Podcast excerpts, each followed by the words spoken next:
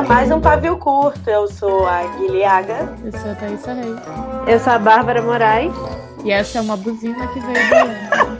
É o trem, gente. É a censura do Crivella, porque a gente vai falar da Bienal do Livro.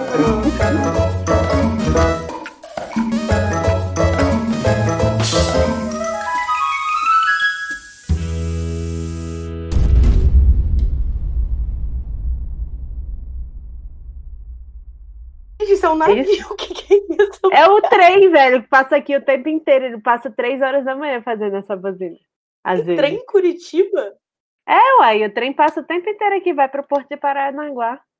Vai e volta do Porto. O que que, que que se leva num trem em 2019? Carga. Eu amei, tá assim, não sei o que tem dentro, mas é carga. Pode ser Não, milho, é muito mais barato do que caminhão, carga. galera. Sim. Leva livro no trem? Pode levar. A menos que seja no Rio de Janeiro, aí o Crivella não deixa.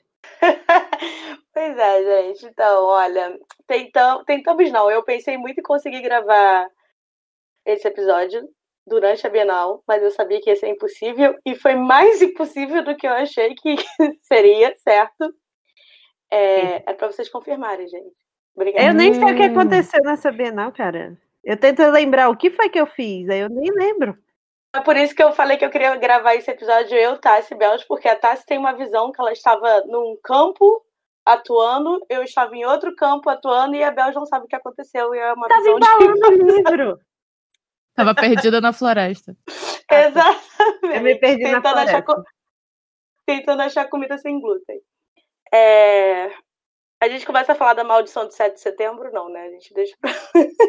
Comecem vocês. Primeiro fim de semana da Bienal. Não aconteceu nada interessante. Segundo fim de semana. Não, eu acho que ninguém estava animado. Vocês estavam animados para a Bienal desse ano? Não. Não tinha ninguém animado. Tanto que na página 7 a gente não teve nenhum lançamento solo, porque, enfim, ninguém sabe o que está direito, o que está acontecendo em 2019.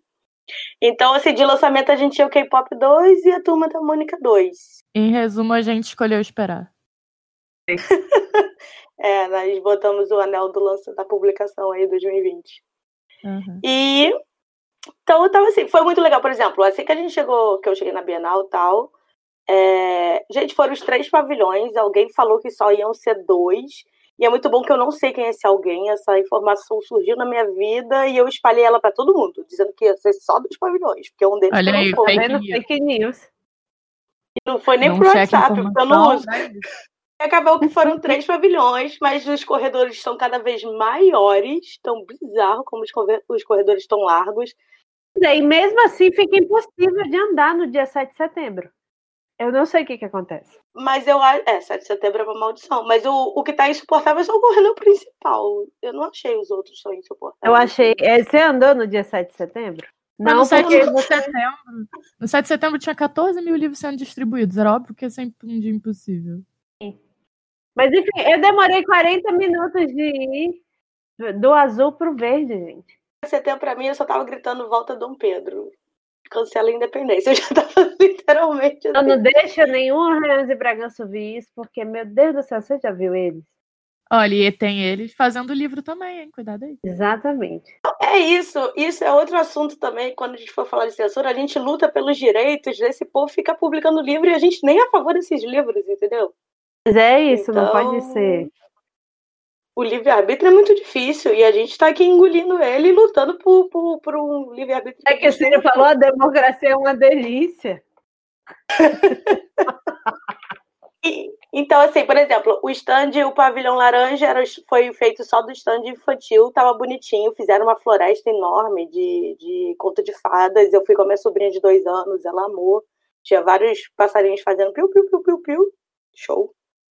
É, é a primeira vez que eu vi um teatrinho, nem sabia se teve teatro em outras edições, porque a gente sempre trabalha, mas como esse dia específico eu tava com ela, eu vi um teatro. Em geral tem cotação. É, normalmente tem contação de histórias no caminhão do Sesc ou no stand do Sesc. O azul é o pavilhão do meio, é o pavilhão considerado a elite. Estão todas as editoras bambambãs e quem tem mais dinheiro, né? É o metro quadrado mais caro. É onde ficava a finada Saraiva? Descanse em paz, talvez, não sei. Um minuto de silêncio, não, porque a gente não respeita. e o pavilhão verde geralmente fica mais distribuidora, outras editoras. Esse ano teve um. Era Boulevard? Boulevard Olímpico? Não, como é que é o nome do negócio? Teve um espaço para autores independentes. Eles fizeram uma rua, fecharam, né? Sim. Tipo, era uma avenida, que é onde ficou a VR, a plataforma 21. É, eu achei até legal, eu achei super clean. Eu vi muito stand clean, não sei se porque Pinterest ou baixo orçamento, eu acho que é baixo orçamento. É um conjunto dos dois. Em vez de parede grande, só estante de madeirinha. É, eu até achei bonitinho, na verdade. A, a antrop, é antropo, ih, não sei falar. Antropofágica. Nossa, muita letra. Antropofágica. Era uma bicicleta, né? Estacionada. É, e o, tinha uma Kombi também da, do, da Penguin Companhia. Sim. Lá na, na praça de alimentação, Sim. que eu achei linda. É, e a própria livraria da Travessa estava bem no cantinho também, e era só mesa e, e aquelas conceito ilhas que geralmente. É, um conceito, um conceito aberto de sem dinheiro para parede. É, parece que tem um negócio chamado o stand mais bonito. Eu nem sabia que existia esse tipo de prêmio. Sim, tem. Mas eu nunca nem ouvi falar nisso para você prestar atenção, para entender. Tinha, para as pessoas que nunca foram numa Bienal, é, o, o, conceito tem um pouquinho de conceito, tipo Comic Con, mas não tanto. Tem stand que faz põe estátua, ou faz algumas salinhas instagramáveis. A Intrínseca tinha um monte de livro colado no chão e no teto, não era isso? Era, era tipo um jato de livros saindo da cabeça da pessoa. Uma coisa muito inédita chamada o Trono do, do Game of Thrones. Agora em outra editora. Gente, eu não aguento mais esse trono. Vocês acham que é o mesmo trono desde 2000? Sei lá quando é que Não, porque mudou de editora, né? Mas e se a, ele só compra a escultura? Na lei eu acho que era sim o mesmo, sempre. Em cima do trono tinha um dragão que não funcionou muito, porque você tinha que olhar muito para cima. Eu fui mostrar para minha sobrinha e ela, coitada, tem dois anos, ela só conseguia ver o alcance da linha dela de visão. É, achei aquele dragão feio. Nem vi esse dragão, cara. Você não viu? Viu? Eu, fica aqui a minha crítica para quem tem Game of Thrones, agora que eu já não lembro mais quem é. Companhia. Das letras. É... Então foi basicamente isso. Tem a sala dos autores, que é um. Pô, a sala dos autores esse ano tava show de comidinha, hein? Menos para Belos. Eu, eu, eu queria primeiro agradecer a atenção do cerimonial da Bienal, aquela. Porque eu falei que eu um tinha aí, alimentar e eles arrumaram comida para mim. Achei muito fofo. E o dia que, que o almoço era massa e eu sou vegetariana, o Miguel, que vamos falar depois de Miguel, nosso grande parceiro garçom. Miguel, Miguel. Miguel. Ele foi lá dentro, dentro da cozinha e falou: Não, eu vou resolver, eu vou arranjar um molho branco de gor e com gorgonzola para você. E ele conseguiu. E foi por isso que eu almocei. Muito obrigada, Miguel. Então, assim, gente, em condições de, de luxo e tratamento, a Bienal do Rio é mil vezes melhor do que a de São Paulo. Convidados oficiais, isso é uma, uma, uma observação importante. Mas eu achei, eu achei os banheiros e a quantidade de lixeiras e a limpeza e a conservação geral bom. Tipo, os bebedouros todos estavam funcionando também pelos quais eu passei. É, então, eu não fiquei muito tempo em fila de banheiro normal. É, eu achei show. Acabou a luz do, no primeiro domingo, porque choveu tanto no Rio de Janeiro. Sabe aquela chuva de Rio de Janeiro que sai no Jornal Nacional, gente? Pra quem não é no Rio de Janeiro, foi isso que aconteceu. É, mas assim, a, foi meio assustador, porque assim que acabou a luz, todo mundo que, que, que a gente conhece que trabalha em estandes disse que todo mundo levantou no escuro e gritou: vão roubar livro! Ou seja, é a primeira coisa que o brasileiro pensa, não é do tipo, acabou a luz. É, Vão roubar livro, fecha a porta, apocalipse zumbi. Mas durou, sei lá, cinco minutos, aí ligou o gerador, depois a luz voltou. E a água acabou, acho que no fatídico 7 de setembro. Porque sempre acaba. Se não acabar, não é 7 de setembro. Não foi no 7 de setembro, não. Eu acho que foi no primeiro. No, no, na sexta, não foi? Mas acabou também. O 7 de setembro não foi o dia não, da Conceição não, não, também? O, o dia que acabou a luz, eu tava voltando. Foi domingo, primeiro domingo. Isso. Mas a água foi no sábado. É porque foi o dia da Conceição Evaristo que eu e Belos estávamos no banheiro e a Conceição Evaristo entrou, gente. E ela foi muito boa que ela falou: preciso retocar meu batom. E a gente assim, hi, hi, eu pelo menos estava, hi, vou fazer Também. xixi com a Conceição. E aí alguém foi lavar a mão e não tinha água, não tinha água para descarga. Aí eu fui no banheiro masculino tentar lavar a mão. E aí usem álcool em gel. Essa que é a minha dica. É, essa é a, a lição da Bienal.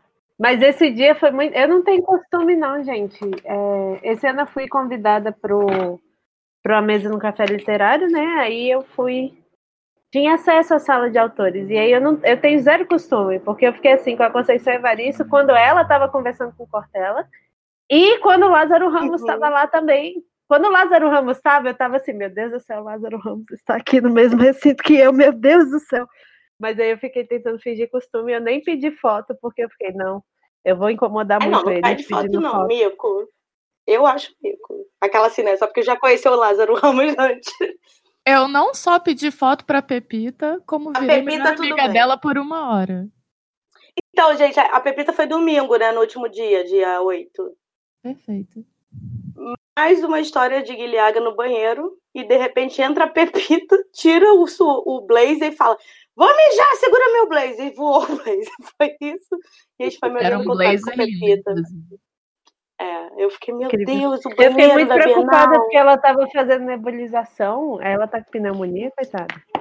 Não, eu acho que é por conta de mudança de, de lugar, né? Ela deve estar no avião, ela tava fazendo um turnê, sei lá. Ah, faz sentido. Bom, e aí dizem que alguém, não sei quem, uma mãe, nem sei se isso é verdade, a fake news aí já, já comprovamos que eu não confiro. Eu só repasso a informação. É, belíssimo jornalismo de qualidade que eu fiz.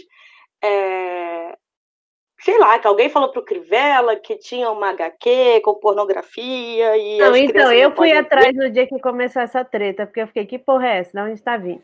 E aí o que acontece? A mãe, eu não sei qual é a idade dessa criatura que, infelizmente, tem essa mulher como mãe. É, estava na Bienal com o filho, e o filho pediu para comprar este quadrinho que o nome do quadrinho é A Cruzada das Crianças. Mais sobre isso em breve. E aí ela comprou porque tinha criança no título, logo é uma obra para crianças, não é mesmo? Todo mundo sabe, se tem criança no título, a obra é para criança, óbvio, né?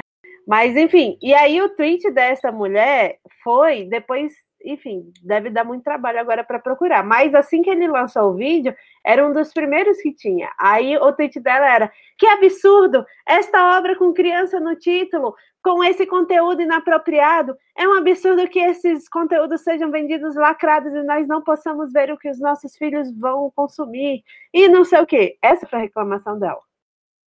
Mas o livro estava lacrado e estava embalado em plástico? Tava, porque não se vende quadrinho em Bienal sem ser lacrado, né? Senão ninguém compra quadrinho. É porque quando você fala lacrado, eu imaginei aquele negócio preto tudo. Tava só não, em não, plástico. Não, não, no plástico mesmo. Mas a reclamação dela é que, como estava no plástico, ela não pôde folhear o negócio e ver o conteúdo inteiro. Mas ela pode, porque no direito consumidor você pode abrir na hora. Exato. Fica não, tipo assim, nada do, nenhuma da, das coisas da reclamação dela são válidas. Aí um vereador do Rio ficou puto com, pegou isso e foi lá no, na Assembleia e reclamou, e aí o Crivella teve a brilhante ideia de capitalizar em cima dessa mãe que claramente, coitada, coitada não, mas enfim, é claramente uma pessoa que não tem estrutura para ter uma criança, desculpa, com todo respeito, porque se você tem um filho e você não verifica o que você está comprando para o seu filho, antes, sabe? Tipo, não é, ah, eu vou pegar esse negócio porque tem criança no título, eu vou dar para o meu filho, sabe? Isso aí tem várias coisas que a gente pode comentar, mas assim, é, é. contextualizando quem não é do, do Rio e do Sudeste, Marcelo Crivala é o atual prefeito, infelizmente, do Rio de Janeiro. É, ele também está lá com o Bispo Macedo, a Rede Record, enfim. E a gente tem certeza que foi um movimento político que ele fez, porque ele está querendo pegar a ala conservadora para tentar se reeleger aí do PSL, do Bolsonaro, do Bololo aí, infelizmente. É... O problema é que ele não faz nada na cidade. Tem mais de dois anos que eu não ouço falar do Crivella, só ouço falar que ninguém sabe onde está esse prefeito. Então, do nada, ele surgiu e quis aí resolver. foi muito bom que o RJTV fez uma lista de coisas que o Crivella podia se preocupar também, além de, um, de uma ilustração, como, por exemplo, tapar buraco de rua, tipo uma coisa simples. E aí o brasileiro é maravilhoso, ele começou a fazer montagem da cena do beijo na frente Eu vi um de um buraco cheio de água de e, o, e tipo, o casal né, da ilustração afundando assim na água, tipo, no meio da rua, foi maravilhoso. É, e aí, não sei, eu acho que todo mundo já viu essa ilustração, a Folha São Paulo botou na capa, então foi a melhor propaganda contra livros LGBTQIA+, que tivemos. É, porém, foi a muito favor, né, assustador. Né? Isso, a, a, favor, porque é engraçado que aí eu já a gente não estudou psicologia, mas toda vez que você fala a palavra proibido, o ser humano fica doido, já percebeu? E quer é. saber de que que é, de qualquer jeito. Então, até que não tinha interesse, quem não sabia o que era Marvel, foi todo mundo atrás. Rolou a, a notícia de que tinha esgotado o estoque, mas depois eu soube por fora que, na verdade, não tinha esgotado. E a gente sabe que mercado editorialmente números, então não sei qual é a verdade. Porém, começou uma grande comoção do tipo, vamos então falar mais sobre livros LGBTQ. Isso, porque o que, que acontece? Foi aí foi na justiça, né? Porque o, o Crivella postou aquele videozinho falando, vamos é, mandar recolher conteúdo desse tipo tem que ser lacrado em plástico preto e dizendo que é impróprio para menores e tal. E é só um beijo. Enfim. Depois eu vou fazer minha análise do que eu acho de toda essa situação. Não, e temos títulos bem piores, né? Tipo, pornozão mesmo, que na verdade eles não, não, não tem como eles saberem só se eles lerem, porque é isso que a gente fala, parece que eles pegaram isso só porque é uma ilustração, porque o é, tá mas é, bem, é bem isso mesmo. Que a ala conservadora não sabe mais ler, só sabe ver desenho. E aí, eu não sei se eles já souberam em algum momento. Mas, enfim, o que, que aconteceu? Dado isso, a Bienal entrou com mandato de segurança na justiça para que o, ele não apreendesse livros. Tipo, não faz sentido não suspendesse o Alvará, que era um medo que estava acontecendo.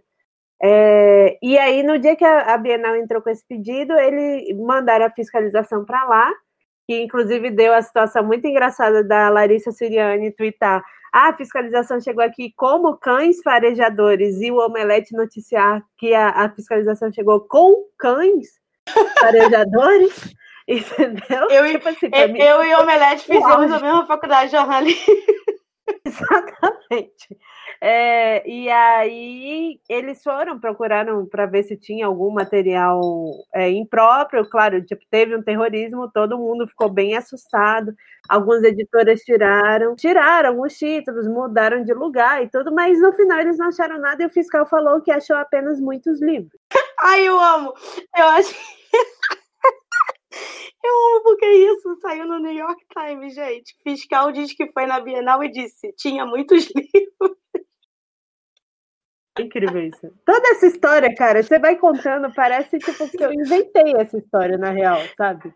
Se eu tivesse. E ainda iam criticar você se tivesse escrito esse livro. Ia falar: olha Sim. só, cheio de furos, isso é impossível acontecer. Pois é. Enfim, aí a Bienal entrou com mandato de segurança, o Crivella entrou com. É, recorreu, e aí ele pegou um, um juiz lá do TJ do Rio de Janeiro, que anteriormente já tinha é, dado algumas decisões falando que a, o homossexualismo era um desvio de caráter. Não, não, não, não, não. Calma. Ah. Transhomossexualismo. Isso, era um desvio de caráter e tal. E aí ele falou: não, é para recolher todos os, os livros LGBT, todos os livros impróprios que tiveram na Bienal mesmo. E aí, essa decisão saiu no meio do dia 7 de setembro, que era o dia em que o Felipe Neto estava distribuindo 14 mil livros. Mas a, a confusão começou 6 de setembro na sexta, porque eu lembro isso. que eu acordei com isso, ai, querem, estão botando adesivo de mais de 18 anos nos Não, livros então, LGBT. Então foi, foi quinta-feira de noite que ele, ele fez a mensagem. Ah, tá. Eu dei RT na hora que ele postou essa porra que tem uma coisa que a gente faz nessa agência aqui, na página 7, é trabalhar baseado no ódio. Então já levanta-se quem é que eu vou bater e não vai botar nada. E aí eu soube depois, na sexta de noite, pela Tati Machado, que é da Rico Editora, que botaram sim o adesivo de 18 anos mais no todas as cores do Natal. É, e ela me contou isso chorando, então, gente, foi pesado, a gente está aqui brincando, mas foi um pouco assustador, sabe? Por exemplo, é muito assustador eu, já, eu escutar das próprias pessoas que trabalham em editora do tipo, ah, a gente agora está pensando duas vezes antes de criar um título, porque a gente não usa mais nem demônio, nem escuridão, nem palavras desse tipo em título, porque a gente sabe que pode sofrer, sabe, pode vetar, ou as pessoas não vão comprar porque são conservadoras. Então, assim, a gente chegou num nível que a gente está tendo que pensar nisso em forma estratégica de marketing, sabe? De tão bizarro que as pessoas estão. Pois é. Enfim, a... eu não tenho nem o que falar. As... É, as pessoas estão ficando cada vez mais burras, eu acho. Tipo, com todo respeito aquelas. Mas não é isso, é tipo, as não, pessoas estão é ficando mais. É... Sei lá, é como se tivesse botado um. Aquele negócio do, do cavalo, que eu esqueci o nome agora, gente. Anteolhos, no... É, no anteolhos, olhar. Como se todo mundo tivesse com isso e aí não, não conseguisse entender que existem nuances e, e ficasse batendo nas mesmas teclas. Enfim, é tipo uma lavagem cerebral coletiva que a gente está sofrendo. É, é, é, a mesma as pessoas que xingaram o Felipe Castilho quando ele lançou a Ordem Vermelha, porque vermelha é coisa do PT. Assim, gente, na verdade, eu acho que as pessoas perderam a vergonha de ser preconceituosos porque o preconceito está sendo validado pelo tipo instâncias superiores do nosso país. Então, é isso. Eu acho que tem uma minoria que, que entende isso e está controlando, mas tem uma grande massa que não teve a instrução e a vida inteira foi meio betulada. E de tanto você ficar repetindo vermelho é coisa do PT do diabo, sei lá, a pessoa acaba criando, sendo criada assim.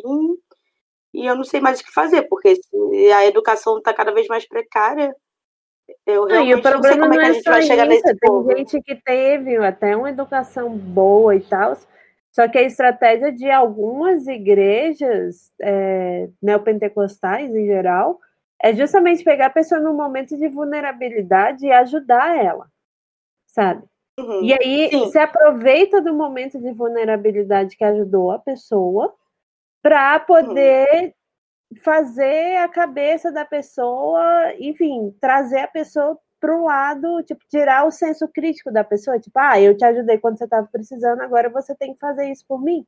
É meio que esse processo, assim, que a gente está vivendo muito, principalmente, tipo, faz muito sentido a precarização de tudo que a gente está vendo esse ano, porque quanto mais gente vulnerável a gente tiver, mais gente suscetível a manipulações de pensamento, sabe? Também tem muito a exaltação do homem branco medíocre como a figura válida. E, tipo, eles estão tendo medo de perder perder os privilégios sim, sim. que eles conseguiam. É isso que eu falei. Eu acho que então, esse grupo aí, desses privilegiados homens brancos que acho que não existem, né? Que não tem privilégio nenhum. É, eu acho que esse é o grupo que finalmente deu voz para conseguir o palco para o racismo, a homofobia deles, assim. É, e aí eles acabam comandando um, um, várias pessoas, né? É, e aí eu não sei como se deu, alguém falou com, com a Alessandra Ruiz, eu acho falou com o Felipe Neto. O Felipe Neto tá do nosso lado, é isso aí, gente. Quem diria? É, e ele fez, ele doou, né? Ele comprou 14 mil livros LGBT e pediu uma lista até para as pessoas, para a gente. A gente ajudou a montar essa lista, os títulos porque ele ia pagar e ia distribuir no sábado, 7 de setembro, certo? Para quem quisesse. E aí ele iria distribuir eles fechados com plástico preto, com um adesivo impróprio para pessoas retrógradas, blá blá blá blá blá blá. É... Essa parte é a parte da provocação dele, que eu achei maravilhosa. Tem gente chamando de marketing, eu não tô nem aí se é marketing ou não. É maravilhoso isso. É, porque a gente tem que provocar mesmo. A, a sátira é uma, é, é, é uma forma de arte também. O problema, na verdade, era que tinha que embrulhar 14 mil livros, sabe? No dia 7 de setembro. Então, assim. de, de 6 para 7 basicamente na manhã de 7 de setembro. Esses, o, o, plástico preto e as etiquetas foram rodadas e fabricadas na, na madrugada. Então, assim, o dinheiro que o Felipe Neto desembolsou, porque, na moral, sexta-feira à noite arranjar uma gráfica. É... Então, vamos lá. Aí a gente corta agora para 7 de setembro. O que, que acontece 7 de setembro? Ninguém sabe. Existe setembro. A gente chega, acorda de manhã, aí a gente recebe a mensagem, foi da Letícia, falando, a gente precisa de ajuda para embrulhar os livros. E aí, algumas pessoas vão. Não, mas antes, tipo, de, deixa eu falar ah. do dia, Bela. Aconteceu Sim. em alguma Bienal, no 7 de setembro, que teve Padre Marcelo Rossi e Annie Rice no mesmo dia, no mesmo horário. Esse dia, não sei se foi 2003 ou 2015, acabou a água, caiu a luz, caiu a internet. Eu vi as pessoas no, no meio do, do, dos estandes com a maquininha assim, tentando passar cartão de crédito. É, e era muito bom, porque tinha uma galera gótica, uma galera muito assim, de, de cosplay mesmo, de vampiro e tal, e tinha muita velhinha na fila do padre. E esse dia foi caótico. Esse dia, assim, ninguém chegava na Bienal, o trânsito foi bizarro, não sei o quê. E aí teve o outro 7 de setembro, que choveu tanto que alagou o Rio Centro, gente. O Rio Centro foi construído em cima de um pântano, para quem não sabe. Então, a lama, e, era, e ainda estava em obra das Olimpíadas, é, é, tava um inferno aqui. E agora, toda vez que cai uma Bienal no 7 de setembro, eu no Rio eu fico em pânico, porque. E eu lembro que eu só repetia isso, não sei se vocês vão lembrar, gente, 7 de setembro. Toda Bienal tem o 7 de setembro no meio do Rio de Janeiro. A maioria deles sim, porque é final de agosto, né? É. É, e, e é feriado, tá? Quando cai quarta e quinta é um inferno. E aí, é, enfim, e era o dia que a gente, eu e Tassi, tínhamos mais evento. Então, assim, a gente tinha que se desdobrar para cobrir vários eventos. Então, eu lembro que eu cheguei na Bienal quase 11 da manhã, porque tinha, é, tinha Pan Gonçalves autografando. É, assim que eu cheguei, alguém me olhou e falou assim: cadê a Babi? E aí a Babi mandou uma mensagem. A editora avisou que eu, o meu negócio hoje é 11, não é uma. E aí eu abri a programação e eu confundi os horários. Então, é, graças a Deus, a Babi estava no bairro vizinho, ela chegou em 10 minutos. Eu fiquei, meu Deus, já começou errado. E aí eu não achava a Pan. A Pan se perdeu com um carrinho de golfe. Aí uma coisa muito boa da, da Bienal do Rio, você pode andar de carrinho de. Mas não pode dirigir. Achei um absurdo isso aqui. É... E aí eu tava nesse inferno e de repente começou esse negócio de cai a liminar, não cai a liminar, tem que embalar livro, não tem. E aí é quando a gente corta para Tassi, porque a Tassi estava no olho do furacão dos plásticos. Não, eu cheguei lá e o que estava acontecendo era uma força-tarefa para embalar os, os livros todos, os 14 mil livros no palco Maracanã. Eu cheguei lá, era 11 horas, e a distribuição era meio-dia e metade estava feita. E daí a gente foi chegando gente, organizando gente, chamando gente. Eu tomei conta de uma mesa, falei: você distribui adesivo, você pega mais saco, você ah, leva o Nada melhor tá do que para você, né, Tassi? Um exército para você comandar. Tava Tassi, uhul. Exato, não. E todo mundo confuso. Eu falei, ah, tá todo mundo confuso, eu vou, vou brilhar. E aí. líder faz assim, tá, gente? É assim que a gente consegue virar líder. Quando as pessoas estão confusas, a gente vai lá e toma o poder organizei todo mundo, e aí foi muito engraçado que, tipo, tinha um menino que tava muito perdido. E aí eu comecei a falar, faz isso. Aí quando ele, eu, eu via que ele tava terminando, eu falava, faz aquilo. Aí depois, faz aquilo. E aí ele olhou para mim e falou, muito obrigada por me guiar, porque eu tava muito perdido e agora eu tô muito feliz que eu tô fazendo muita coisa. Eu falei, tá, tá bom. E um exemplo de que a massa, eu... entendeu? A população, ela só obedece as regras e, e faz o que a máquina Sim. manda.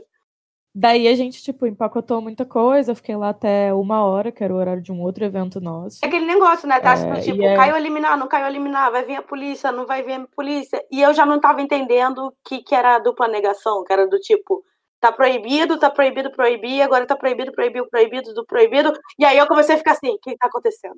Teve muito boato. Mas o que que tava acontecendo?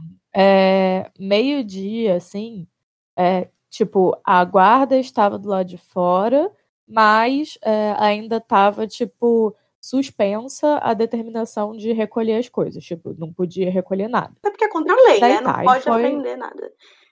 É, aí foi um evento, aí eu saí, deu três, três horas mais ou menos, a gente recebe a mensagem.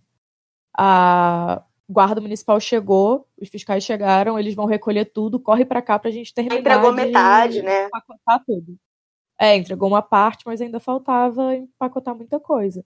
Daí foi um mutirão de gente, a gente catou todo mundo, saiu mandando mensagem para todo mundo. É, foi todo mundo lá pro palco Maracanã para poder continuar, ajudar e tal. É, e daí, porque o que, que tinha acontecido? Meio-dia, é, chegou determinado horário, eles falaram: olha, a gente vai parar agora e vai retomar às seis ah, da tarde. É, teve isso, porque todo mundo foi almoçar, né? E tal. Só que deu essa mensagem, todo mundo voltou e a gente voltou a distribuir. Uhum. E se não tivesse feito isso, provavelmente ia ter dado muita merda. Porque a hora em que os fiscais chegaram e que a liminar de suspender a suspensão foi suspensa, é... era seis horas da tarde. Que foi o horário que disse que ia continuar, a... que ia voltar a distribuir. Então ia ser mó cena. A sorte foi que descobriram isso, era três, quatro horas começou o mutirão, começou a movimentação, começou a distribuir de novo. Deu seis e meia, já tava. Acho que nem seis e meia, não lembro o horário. Mas foi tipo seis e quinze, seis e vinte, tava tudo entregue. E isso, assim, é, Tassi me avisou, eu vou lá ver, vou coordenar essa parte, ver como é que tá. E aí eu falei, ok, vou cobrir os nossos, lembrando que era o dia mais cheio da agência, nossos eventos, assim. E então eu estava louca, eu devo ter, eu estava voando de um pavilhão para o outro e desesperada e pensando assim, meu Deus, se a for... e mandando mensagem, se a Tassi for presa, alguém me avisa, eu tenho que soltar a Tassi, alguém me avisa aí, não sei o quê. E é... Não, e eu assim, de boa, ainda tenho meu pré-réu primário. Todo mundo tava assim, eu ainda tenho meu réu primário para gastar, tá tudo certo. E eu amo que a minha mãe era oficial de justiça, só que ela se aposentou tem quase 10 anos, né? Mas eu, não, minha mãe solta todo mundo, não interessa. E eu tudo assim, socorro. Não sei se a minha mãe ainda conhece alguém. É, e aí eu tava com a, eu acho com a Fernanda Nia na plataforma 21 tal, era quatro, quase quatro da tarde, foi quando veio essa mensagem. Vem pra cá ajudar agora que a polícia chegou. Eu recebi isso, gente, pra você ver como é que também é, os boatos são doidos, né? Eu sei que eu aparatei no meio do nada gritando assim, quem é que eu vou bater? E aí não tinha ninguém para bater, não fui presa, gente. É... E aí eu tipo, só vi o pessoal quando eu via. Tava a Tassi, a Bel estava também? Eu não lembro. Tava a Babi, tava ah, a Letícia, ah. tava é, a Lígia. Paula Drummond. Tava a Paula Drummond, tava o Felipe Castilho. Felipe Castilho, tava a Mai Mortari, tava a, o Juan Julián, tava e, lá ajudando Gente, tinha mais de 20 pessoas. Foi bem maravilhoso, isso foi bonito, porque. Marta, vai, Marta Vasconcelos, tô falando vários nomes. Marta Vasconcelos, tava a Lígia Colares, tinha muita gente, muita gente, muita gente. E muita, todo mundo ali, tipo, 80% das pessoas que estavam ali estavam de voluntário. Desesperado. Tipo, tinha, tinha a equipe que o Felipe contratou, sim, mas assim, 80% foi isso, de vamos chamar as pessoas, foi o pessoal do IA compareceu em peso, em peso, porque mexeu com a gente, é isso enquanto eu estava andando na Bienal e eu via uma fila, eu falava para todo mundo, gente, está distribuindo livro de graça, já foram pegar. E muita gente ainda não sabia dessa ação. Então, foi uma coisa bem doida, mas finalmente deu certo, foi uma correria. É... eu nem embalei livro e ganhei dois paper cut, então, assim, o Crivella ainda me deve band-aid, depois de tudo. É... mas foi, foi bonito ao mesmo tempo que foi pesado, coitada, a Tassi estava, no final, estava destruída emocionalmente, fisicamente, de tanto embalar livro. Não, e isso foi só na parte de embalar livro, Sim. né? De noite ainda tinham a mesa ali. E uma mesa às sete da noite, que tinha o Lucas Rocha, o Vitor Martins, a Tati Machado, né? É, e, e, era sobre era sobre literatura e LGBT, eu já não lembro o tema. É, tipo isso. Literatura Arco-Íris era o nome da mesa. E a gente tava com muito medo de, sei lá, assim que a, que a, que a, que a polícia chegou, deles quererem, sei lá, vetar o, o, o, o bate-papo. A gente já tava nesse nível, assim. De, porque a gente já não sabe o que, que faz, né? Porque por mais que a. Não, tava todo mundo muito. A nervoso. Constituição protege a gente, mas os caras não estão nem aí, eles passam por cima e depois. É, era o que eu tava falando até. Tipo assim, eles não podiam fazer nada do que a gente tava com medo deles fizerem fazerem. Mas daqui que você explicasse que tipo, você não pode fazer não isso, você não consegue explicar, sabe? Tipo, eles fazem não. e é isso. Não tem como você tipo falar não, você e, não tipo, pode acabou isso. o evento, não tem todo dia Bienal do livro, não é uma livraria assim. Não, uma coisa, uma coisa que a gente tem que falar, que tem que reconhecer é que a Bienal do Rio ela deu apoio para os editores, para o stand, para os autores o tempo inteiro. Frente da Flip, da organização da Flip. O pessoal da Rico é, teve os livros adesivos, todos os livros LGBT adesivados, e eles têm livros eróticos uhum. E que ficam na prateleira de cima, justamente para ficar longe das crianças.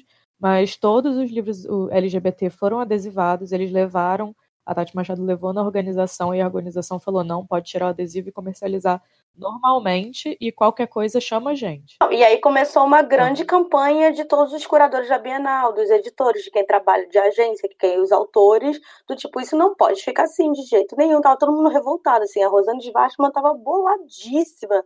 E é muita gente que trabalha com arte mesmo, assim, é, fora do mundo de literatura. Então, assim, é, foi quando começou, aí eu não sei, veio a ideia da manifestação, certo? De andar pela Bienal, foi isso? Vai, então, eu estava na mesa da, da literatura arco-íris. Eu estava morrendo essa hora, tava... depois eu, eu conto aqui. E estava fazendo live na página da ah, é. agência para mostrar a mesa e as discussões, porque justamente por conta de todo esse contexto, eu achei importante é, transmitir o que fosse ser falado ali entre as pessoas, porque sabia que ia tocar nesses assuntos. Ah, e muita gente é, agradeceu. E... Eu acho que a gente só não faz live de todas as mesas, porque não tem braço para ficar segurando e internet boa. Nem bateria. Nem bateria. Você tava com dois powerbanks, né, Tati?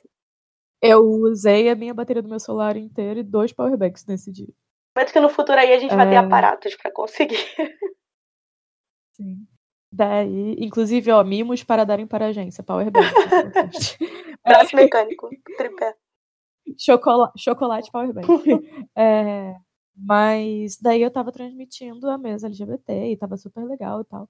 E aí é, abriu para perguntas e o, um, uma das pessoas perguntou, é, que pediu o microfone, falou que ia acontecer esse ato que estava convidando todos ali dentro da, da uh, do palco da arena uhum. é, para caminhar através dos três pavilhões, erguendo livros LGBT e fazendo gritos de ordem e proclamando a, uma parte da Constituição que fala justamente sobre censura.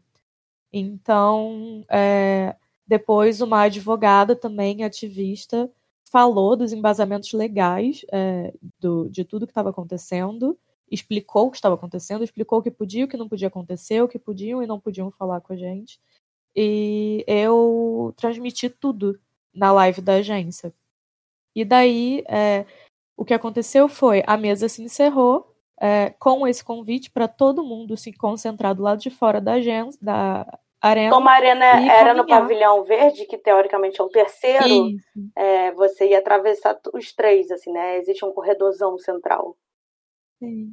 E os oficiais de justiça estavam se reunindo com a organização da Bienal no início da Bienal, ao lado da bilheteria, numa sala da administração. Sim. Então, a, a manifestação foi: vamos atravessar os três pavilhões e parar na frente dessa sala da administração e fazer o nosso protesto.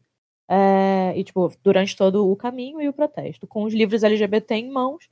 E aí foi a coisa mais linda. Assim bonito. que como a gente a gente meio que ensaiou a, a, declamação da Constituição, ele falava e a gente repetia.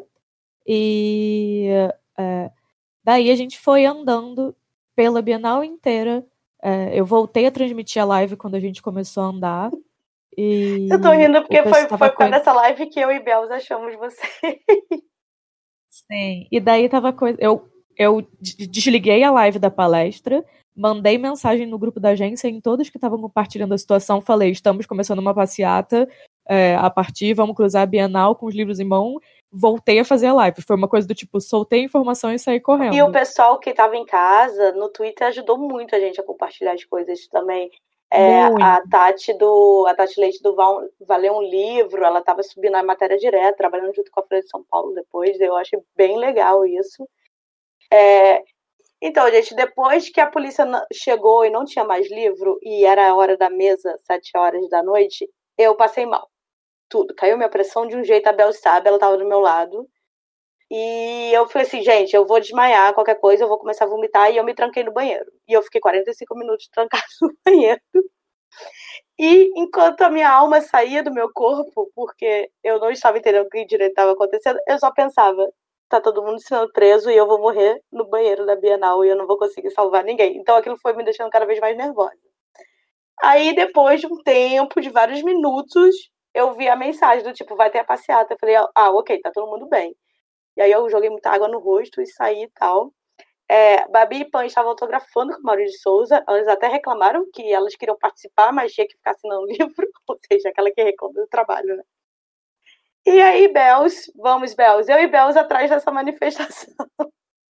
Não, é porque o que, que, acontece? Eu tava com a manifestação, só que aí tinha uma menina que tava se acabando de chorar no verde, e aí eu fiquei para acalmar ela, não ia deixar um adolescente que tava. Enfim, porque assim, a situação que aconteceu, na verdade, foi terrorismo, porque de fato eles não fizeram nada. Eles só aterrorizaram a gente no nível sim. em que a gente, tipo, a Gui passou mal e foi pro banheiro, as pessoas estavam super ansiosas, estavam tendo crise de choro, porque assim. Enfim, é Oi, começa, a última notícia que eu tive antes de passar mal é do tipo, eles estão fiscais, apaisando com saco de lixo. E eu tava assim, e com arma, sabe? Tá acontecendo. Então, assim, é, o pessoal armado, onde tem muita criança, onde tem civil que não tá fazendo nada. A gente só tá na porcaria de uma feira de livro, sabe? É, e, é, é e, e, tipo assim, se é uma situação para os adultos que estavam lá, para os adultos LGBT, para os adolescentes LGBT, sabe? E o caso dessa Sim. menina, eu até conversei, abracei ela, enfim, é, foi super isso. Ela tava detonada, arrasada. A gente ficou arrasada. Eu não, não consigo nem imaginar como ela ficou, sabe? Uhum. Então, assim, eu também não faço a mínima ideia de ela vai para casa, o que, que é que vai esperar ela e esperar ela em casa. Uhum. Enfim, aí depois que eu acalmei Com ela, certeza. fiquei, vou atrás da manifestação. Aí eu me perdi. A gente tinha um chat chamado Cadê Você Bienal, que era só para falar, tô no azul, tô no verde, tô comendo, tô no banheiro. E aí nesse chat só tava eu e Belza online, assim, cadê todo mundo? Aí a Bel falava assim: tem que acompanhar os gritos. E eu, gente, que gritos? E aí eu tava tentando, e de repente, quando eu estava no meio do azul, eu tava literalmente no meio do azul, passou por mim a passeata. Eu falei: meu Deus, passeata, que lindo, que coisa bonita. Ai, meu Deus, cadê meus amigos? Aí eu comecei a me emocionar. Meu olho encheu d'água e eu tropecei e acabou todo o meu momento ali, porque eu quase caí no chão e fiquei muito perdida. Aí eu ficava, Bel, cadê você? E a Bel, ah, eu tô não sei onde no laranja. Ah, eu tô na floresta. Ah, tá não sei onde. E aí a gente se encontrou no laranja. Inclusive. E eu transmitindo é, a live da gente. E é por isso que a esquerda nesse país não consegue se organizar. A gente não conseguiu se encontrar na Bienal. E aí, quando eu abri o Instagram, tinha uma live da agência. E eu falei. Aí ela falou: Uai, por que estão fazendo live da agência? Eu fiquei, entra na live e vê onde tá a manifestação. Eu fiquei, Belos, a agência, tipo, porque pra mim não era tácito. Eu tava assim, a agência tá sozinha fazendo live, Belos. O que tá acontecendo? E aí era Tássia filmando, já tava lá na frente, né, da onde tava a reunião do, do sei lá, onde uma sala especial da diretoria da Bienal, é, não sei. O, o nome daquilo é Praça das Artes. É, aí a gente viu uns negócios coloridos, eu falei, Bel, eu acho que é pro laranja. E aí a gente foi andando tal qual duas espiões do, do 007 e a gente achou. É isso. Aí a gente pelo menos chegou na parte do Jornal Nacional que tava filmando e a gente conseguiu gritar junto. É, Belz ensinou um grito aí do MST pra gente, que ninguém no Rio de Janeiro sabia. Porque vocês não vão em manifestação. Aquelas. Só tava ela e a Iris muito feliz lá, falando que ia matar o formigueiro. Não. O formigueiro é a gente. É o contrário. É o contrário. É. Eu decorei até agora, gente. Só sabia gritar censura não, porque aquela apresentadora, Leda Nagle, ainda estragou o nome sem censura. A gente pode nem usar mais isso. Mas foi, não vai ter censura. Então, mas eu tenho incômodo com este, este grito de não vai ter golpe, censura, etc. Porque, em geral, quando você usa ele, já tá tendo o negócio, sabe? Então, assim, eu, eu me sinto muito desconfortável. Porque você vê. Eu lembro que eu também falava assim, ah, ah e o pessoal falou, ah, vão tirar os livros das mãos das pessoas que pegaram os livros. E aí eu lembro, eu tenho até um tweet encapsulado do gente, ninguém pode tirar o livro de vocês, porque é, é, é uma propriedade sua.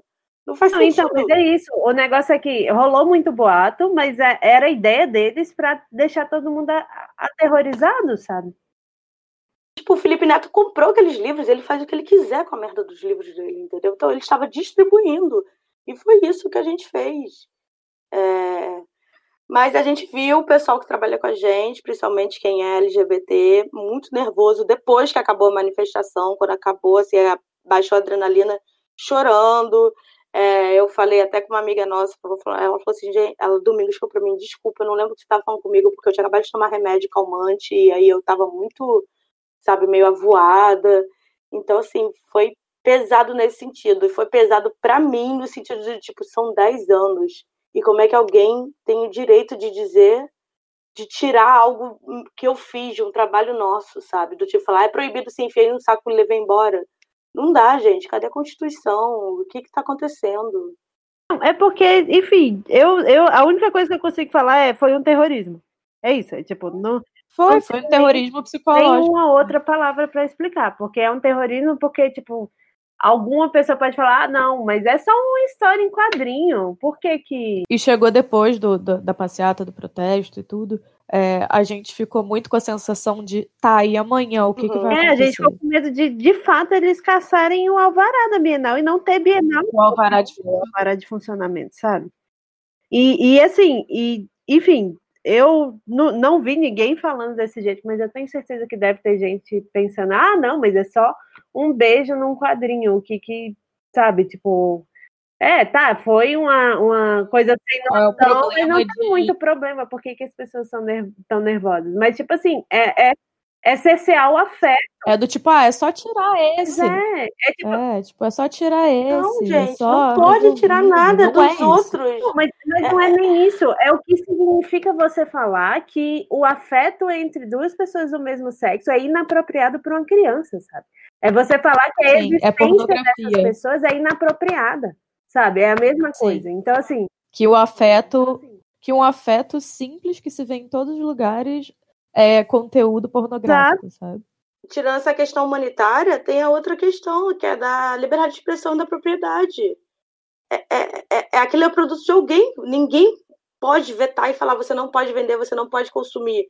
É, é isso, e até que eu, não, eu acho que o único livro na vida que a gente chegou realmente a discutir se era para ser publicado ou não foi a autobiografia do Hitler, lembra? Quando estava vindo há dois anos, sei lá, o My Camp, é My Camp que eu falo, não sei falar alemão, gente. Que eu acho que na minha vida até hoje foi o único livro que eu pensei, cara, talvez eu não publicasse. É, mas do, jamais esse, tipo, eu, eu sinceramente proíbe. acho que tipo, com uma adequação com, tipo, comentários, etc e tal. É, edição comentária, isso é verdade. Uma edição comentada, para mim, não tem problema nenhum, até porque você não pode fingir que isso não existiu, porque existiu, e inclusive Sim. existe até hoje, mas enfim. É, e não dá para você esconder, até porque eu, eu acho que, tipo, por mais problemático que o conteúdo seja, se você finge que ele não existe, você está abrindo margem para existir novamente, sabe? Porque as pessoas esquecem daqui. Falar sobre, né? E é por isso que o pessoal fica, ai, não tem que ter museu do Holocausto. Na verdade, tem que ter sim, só que ele tem que ser feito de forma educativa e não instagramável. É, não como oportunidade de foto, né? Uhum. Então, é assim, é, hoje mesmo, hoje é quarta-feira, eu vi um monte de gente compartilhando uma mensagem, uma imagem no Instagram do tipo, ah, tudo aconteceu na Bienal, a gente falou, o povo não se calou, mas e agora? E aí eu tô com essa sensação, e agora? Tá todo mundo em casa de novo, sabe? Eu não sei o que vai acontecer. É, também sei que na hora vieram vários veículos de imprensa né, falar até com, falado com a Belz e tal, da entrevista. Ah, a gente pode falar do vídeo, né, que gravaram passou no Fantástico. E eu escutei de várias pessoas do tipo, eu dei entrevista, mas eu tô com medo. Eu tô com medo disso ir pro ar, eu tô com medo de... E é um medo que, entenda, eu, eu tenho também, eu tive também.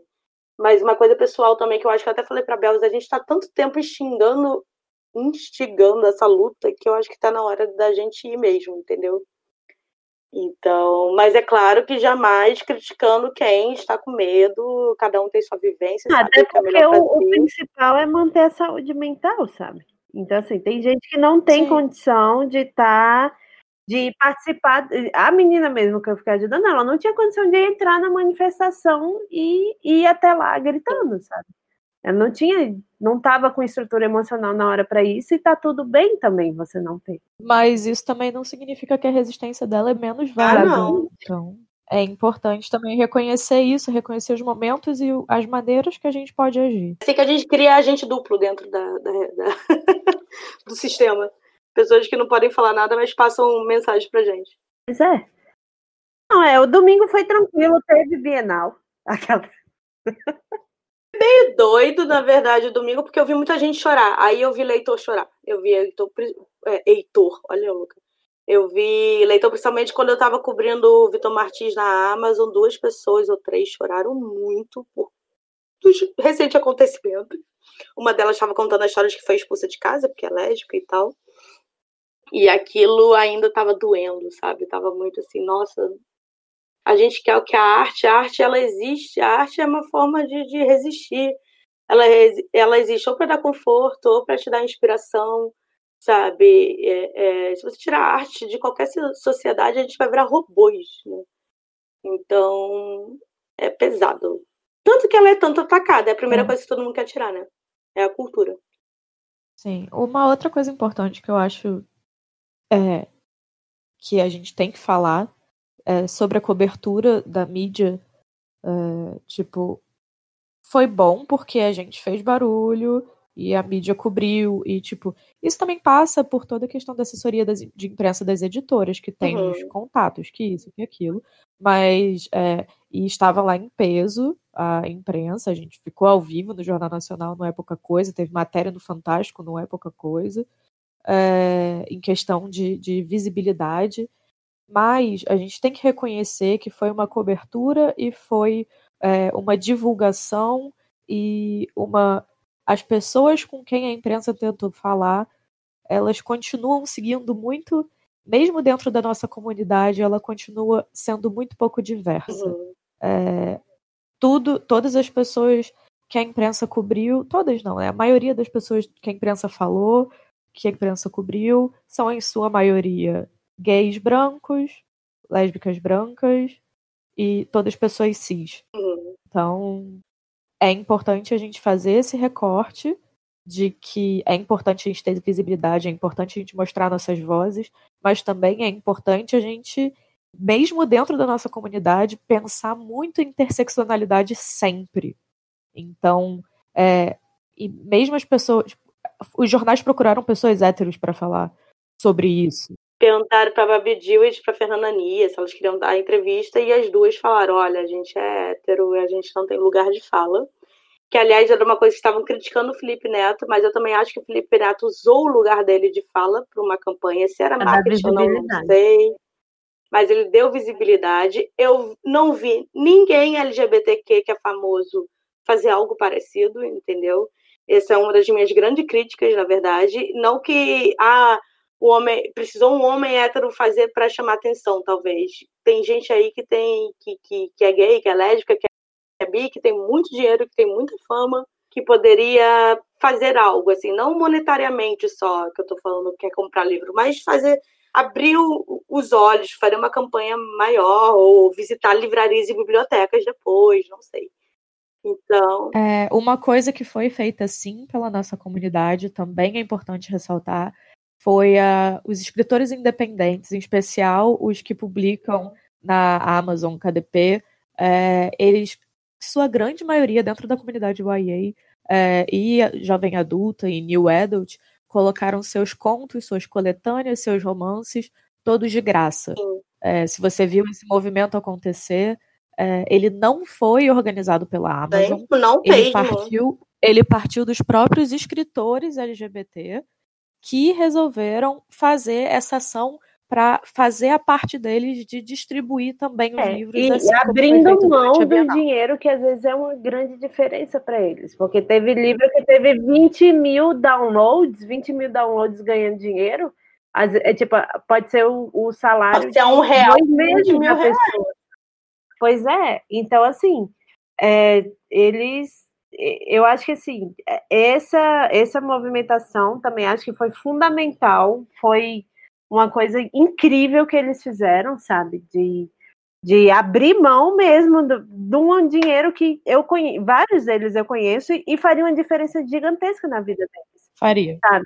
Principalmente por conta dessa movimentação, ia haver a, a procura por esses títulos e eles poderiam estar tá ganhando esse dinheiro e mesmo assim eles abriram Isso. mão. E aí, uma coisa que eu até tuitei nessa, no, nesse negócio tudo, porque dado isso, me irritou demais ver pessoas hétero cis que tem um personagem coadjuvante na história que é LGBT usando isso para se promover, sabe?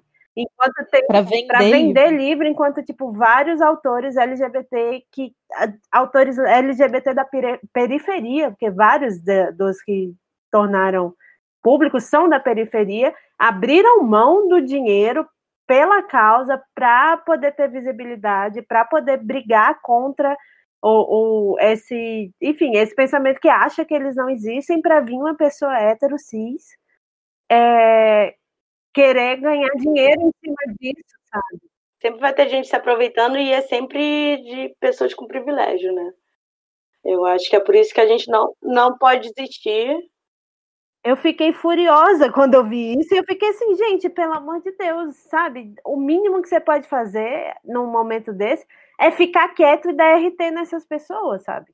É dar palco, dar, tipo, protagonismo para as pessoas LGBT que estão que são as pessoas que são primeiramente ameaçadas no, nessa situação. Mas enfim, eu fiquei revoltada. E, e tinha, tinha livros de romance erótico com a capa mesmo da, da, do casal hétero sem camisa que os fiscais passaram direto. Então, assim, é óbvio, entendeu? Não tem esse papinho de que ah, é pelo ah, melhor das nossas crianças, não. É, é, é coisa direcionada mesmo.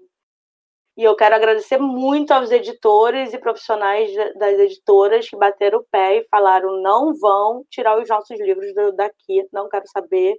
Vai ter que vir a polícia, todo mundo carregando e levar nossas estantes embora. Assim. É, eu acho que ver isso me deixou menos pior e me deu. Porque depois do que eu vi na Flip, já falei até no episódio da Flip, de como estava tudo muito elitista, de como, nossa, as pessoas estavam muito, ai, a arte é para poucos, ai, o que é bom e não sei o quê. Ver isso acontecer na Bienal, ver o povão falando, não, é nosso trabalho, a gente vai defender sim. É, é, isso deu um quente no coração. Talvez a gente, a gente não tá sozinho. E uma coisa muito importante que a Iris falou e que eu acho no Twitter, que eu acho importante é, repetir também. Tem muitas coisas que são importantes, mas é porque são mesmo. É, que tudo bem, o Felipe Neto ele fez essa ação, ele deu muitos livros, essas histórias vão chegar muita gente que de outra maneira não teria acesso a elas. É, e isso é muito importante, mas também é muito, muito, muito, muito importante reconhecer os autores LGBT, os autores que são dessa comunidade, é, que estão ali na linha de frente todos os dias, que estão recebendo os leitores, que estão ouvindo as histórias deles, que estão escrevendo histórias para eles e que estão é, nessa luta assim na, na, no, no chão, sabe, no dia a dia, lidando com todas essas questões que agora estão em destaque, mas que sempre existiram e que sempre foram questões e que os adolescentes têm que lidar todos os dias. Então, a gente tem que reconhecer muito a importância dessa comunidade do YA, especialmente das pessoas LGBT, é, de está fazendo o dia a dia. A gente tem que reconhecer a importância da Flip-Hop como um espaço seguro. A gente tem que reconhecer a importância da nossa comunidade como um espaço relativamente seguro também. Então, é...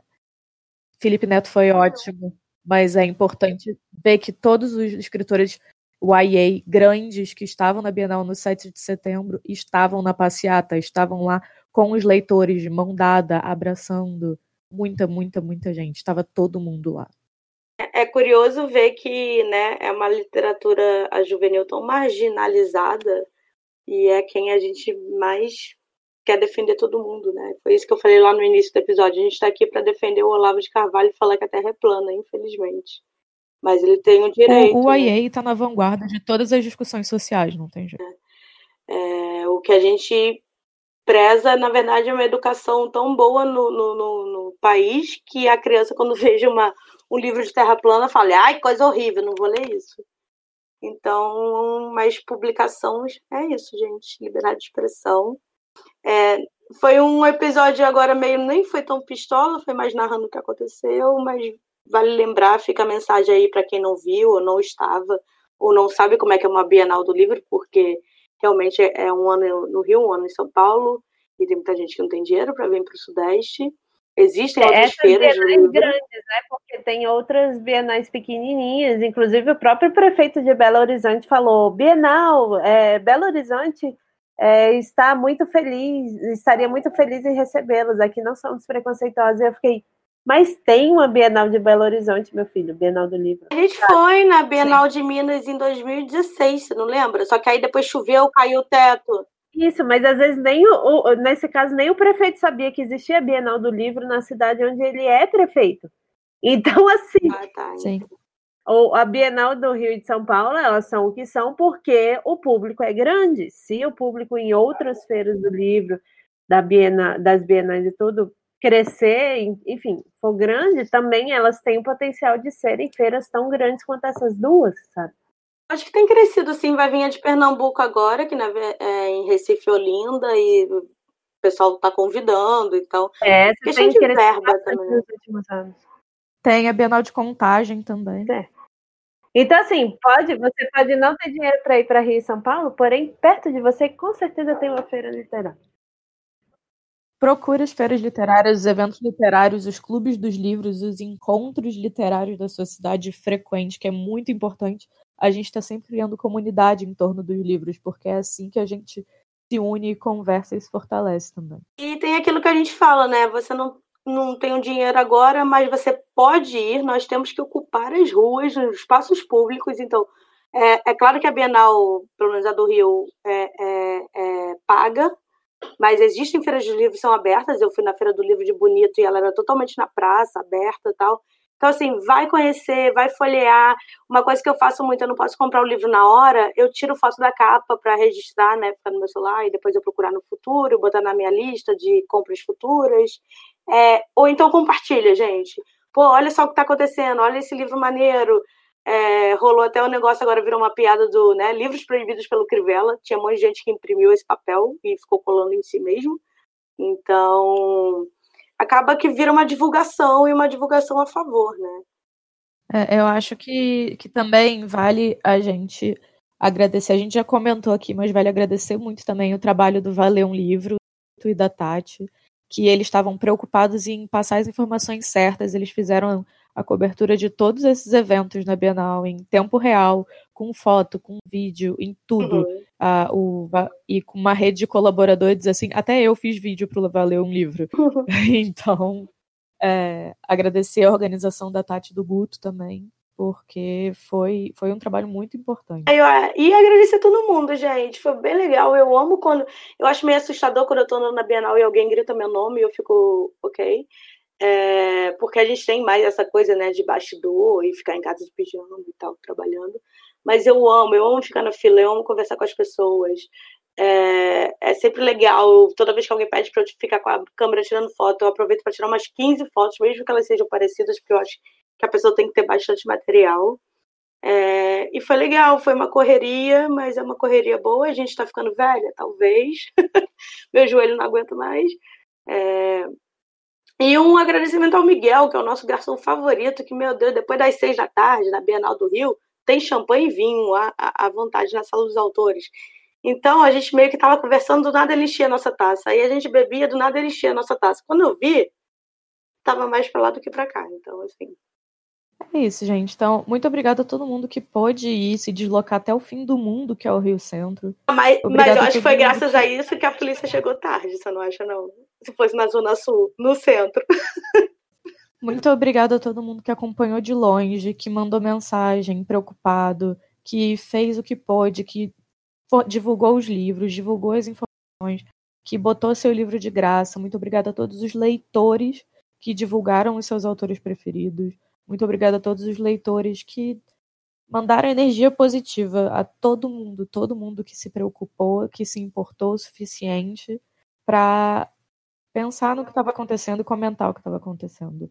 A força de todo mundo é muito importante e mesmo quem não estava lá, a gente sente o apoio nessa hora. Eu acho que esse então, apoio é muito importante para a gente não se sentir sozinho e dar mais força. Assim na live da agência, todo mundo falando: ah, eu queria estar tá aí, eu queria estar tá aí com vocês. Vocês estavam lá com a gente. Vocês se importaram de estar lá junto com a gente. Então, é, a gente não estava sozinho, a gente estava com vocês. E vocês também fazem parte disso, dessa comunidade. E vamos continuar, né? A gente vai desistir, não. É isso, a gente tá. Tamo junto, como diz.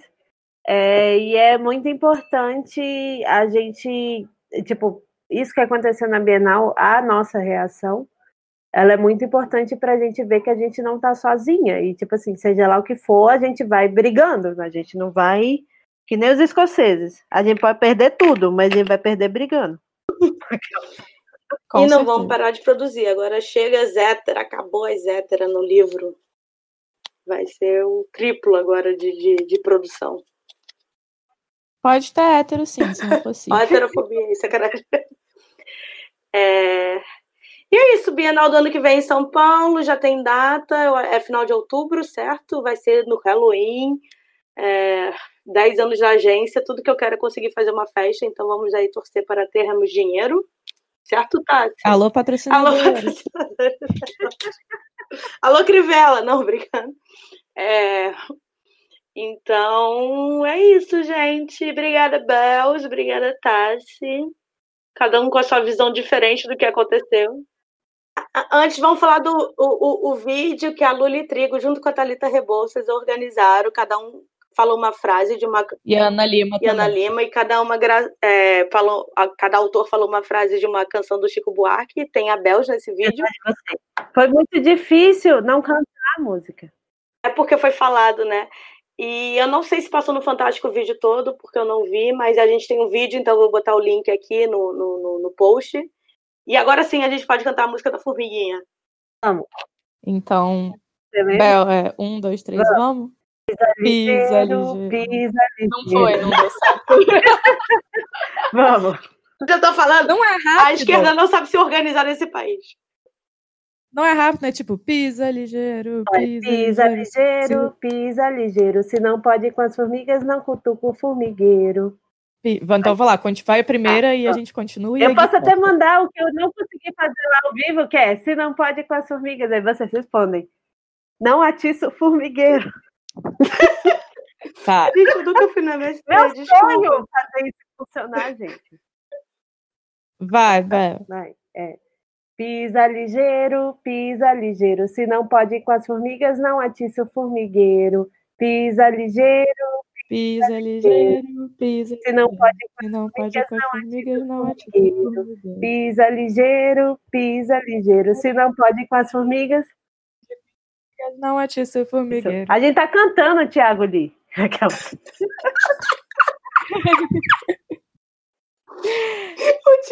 Eu acho que essa última vez deu certo. Sim. Gui, você veio. O Lee, ele tá, ele tá sem som. Não, vai tudo direto. Aqui não tem edição, não, que eu não tenho tempo para isso. Então, então, obrigada, obrigada, guerrilheiros. Nos vemos aí na, na próxima. Essa mensagem é: se não pode com as formigas, não atiça o formigueiro. Que, aliás, é uma burrice falar de querer tirar o livro da Bienal do livro, onde está toda a concentração do livro do, do, do país. Né? Isso, você não pode a formiga, não atiça o formigueiro. Não atiça o formigueiro. Belíssima, belíssima metáfora. Então tá, gente. Obrigada. Beijo, beijo. Beijo, gente.